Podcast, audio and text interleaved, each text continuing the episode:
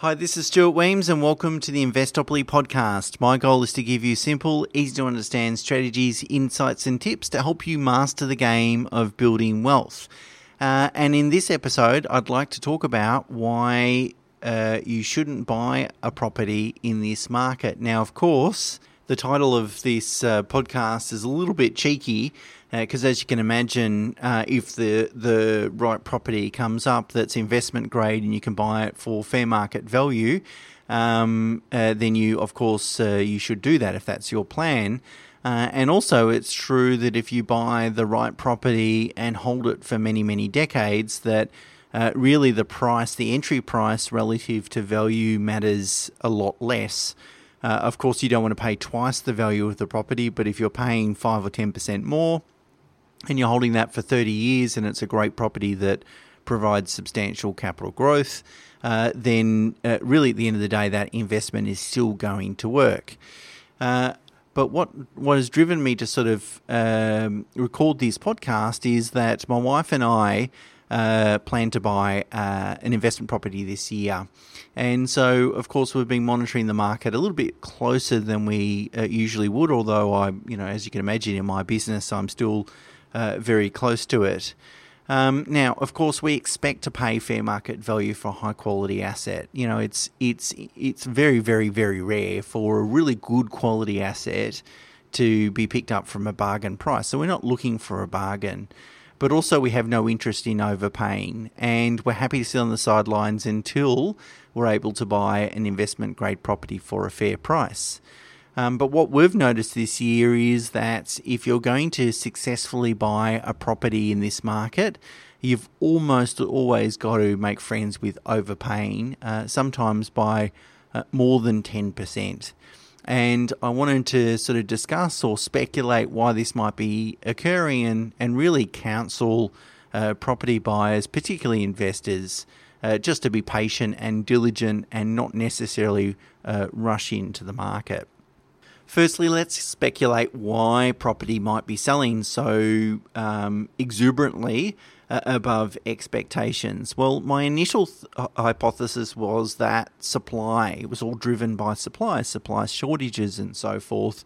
And you'll see I've uh, created a graphic where I've picked uh, certain locations in Melbourne and Sydney.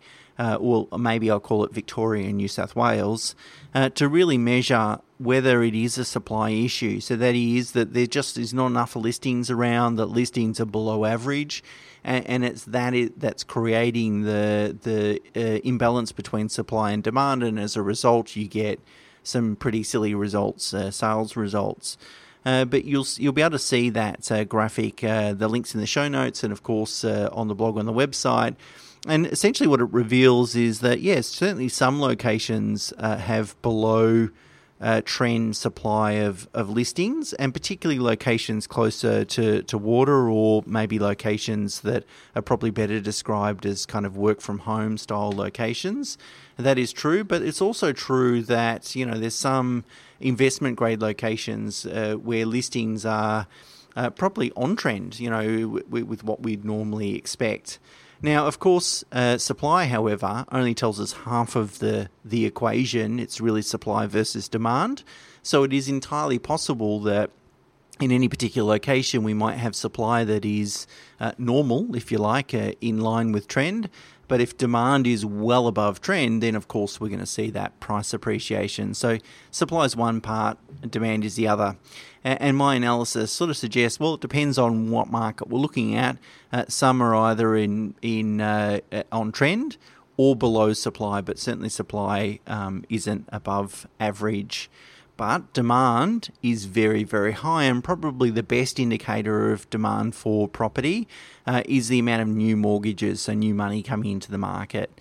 Now, if we have a look at the average monthly mortgage volume for own occupiers, this is just homeowners, um, between 2015 and 2020, so last five years, excluding this calendar year, of course, normally uh, it's pretty consistent. About $13 billion a month is borrowed to fund the purchase of a home. Uh, the average uh, monthly amount uh, this year, this calendar year, 2021, is over 22 billion. So it's gone from 13 to 22 billion a month. It's a 66% increase in the volume of owner occupied debt. Uh, now, investment debt's increased too, but only about 9%. So, as we can see, most of the demand is coming from home buyers and particularly upgraders, I think, are, are, very aggressive in the market at the moment. So, uh, this data would suggest that we can conclude that, that demand is so high, that, that it's really a demand thing rather than a supply issue. So, what's driving this demand? Well, um, many Australians, and particularly higher income earners, are spending less and saving more as a result of COVID. And this is reflected in the household savings ratio, which I the data series started way back in uh, 1973, which is even before I was born. Uh, and really, the savings ratio hasn't has never been this high since the data series uh, began. Uh, so this relative improvement in household financial strength is probably encouraging people to spend more money on their home, which either means upgrading or renovating and so forth. Notwithstanding that, uh, whilst uh, fixed rates are on the rise, uh, there's still some fixed rates that are available, uh, particularly for homeowners, uh, that are less than 2%. So money is very cheap, and so spending another million dollars on upgrading a home, um, just if you're going to take a very short-term view about what that cash flow cost might be, uh, it is very cheap, particularly compared to historic standards. So let's now turn the attention to why would people overpay? I mean, you, I saw one result on the weekend. Uh, where the quoting range was less than two and a half million and it sold for over three. Uh, so that's half a million dollars, arguably half a million dollars above reserve or maybe above what people might take as an indicator of uh, fair market value. Why would someone pay half a million dollars more? Well, the first thing is we must remind ourselves that uh, the price versus value equation isn't necessarily the most important comparison or equation or deliberation that someone makes when purchasing investment property.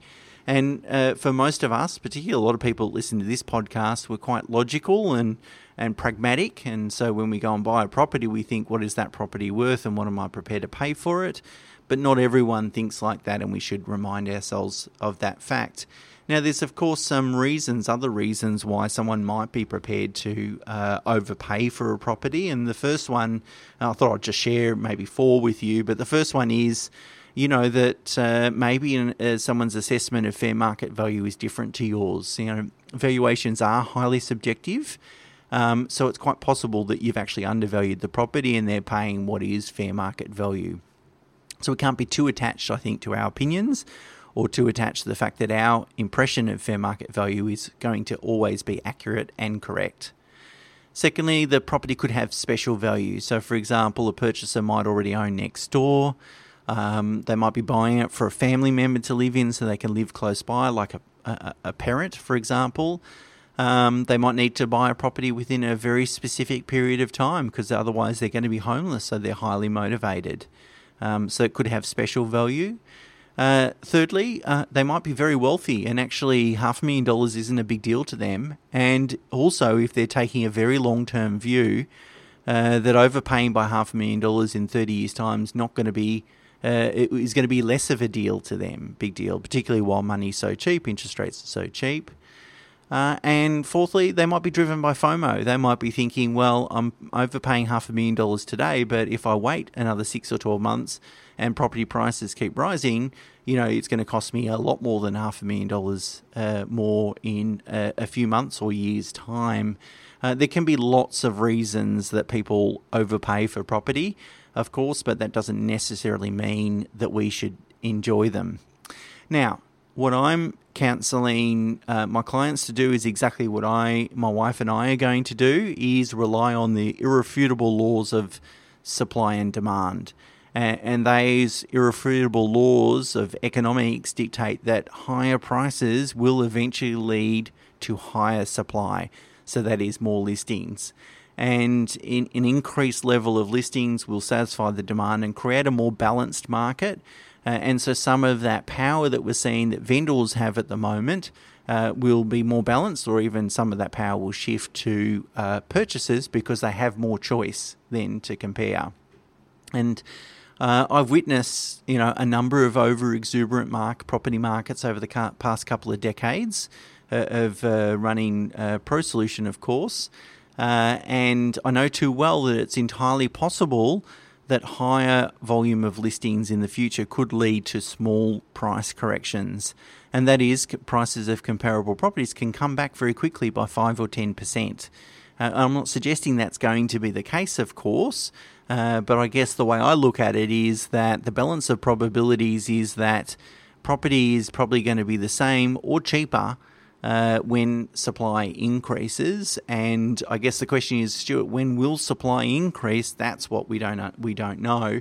Uh, but if if we keep seeing these sorts of results in the newspapers where properties are selling for half a million dollars more, it will encourage more discretionary vendors to put their to eventually put their property on the market. And when that happens, then that's when uh, I think a more balanced market will occur and maybe in those sorts of markets, it's less um, uh, imperative uh, for you to overpay in order to be the successful purchaser of a property. Uh, and that's what my wife and I are waiting for. We're happy to buy next week, in fact, if we find a, find a really good asset and we can buy that for fair market value. Remember, we're not looking for a bargain, we're happy to pay fair market value, but of course, we don't want to overpay. And so, if that happens next week, that's fine. Uh, but also, if we have to wait another 12 months, we're completely comfortable with that. At the end of the day, we're making an investment decision that for a property that we're going to plan to probably never sell, but at least hold for several decades.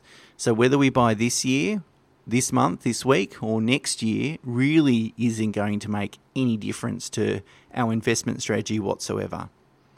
And so I'm giving my clients exactly the same advice. Uh, be prudent, uh, don't procrastinate. Don't try and guess where the market's going. Of course, I've just uh, suggested that I am I'm doing that to some extent, uh, but um, also don't rush into the market. Don't think we've got to invest this year. If we have to wait until next year to find a really good quality asset, uh, then we're happy to do that. And there's really no point in overpaying for a property just to get into the into the market. Of course, if we're looking for a really high quality asset, we must realise uh, that we need to pay fair market value. And for really, really quality high, uh, really high quality assets, sometimes they do command a premium compared to comparable sales, and we must keep that in mind too. Um, but obviously, uh, we don't want to be overpaying to the extent uh, or, or at all, but really to the extent that I'm talking about. And that's very uh, commonly observed in this market, particularly in investment grade locations. Uh, so there you go. That is really the headline of the podcast today is don't buy property in this market. And really what I'm saying is I've observed in this market the only way to be the successful bidder at auction is if you're prepared to overpay. Uh, and uh, particularly investors should not be prepared to overpay. It's just unnecessary uh, and just wait a little bit of time. And I'm sure it, the market will self correct uh, as all markets do. Just a quick reminder if you enjoyed the podcast, please do rate it. It really helps uh, uh, rate it wherever you're listening to it, whether it's on Apple or, or wherever. Uh, it really does help uh, spread the word and, and get more people listening. Uh, and until next week, bye for now.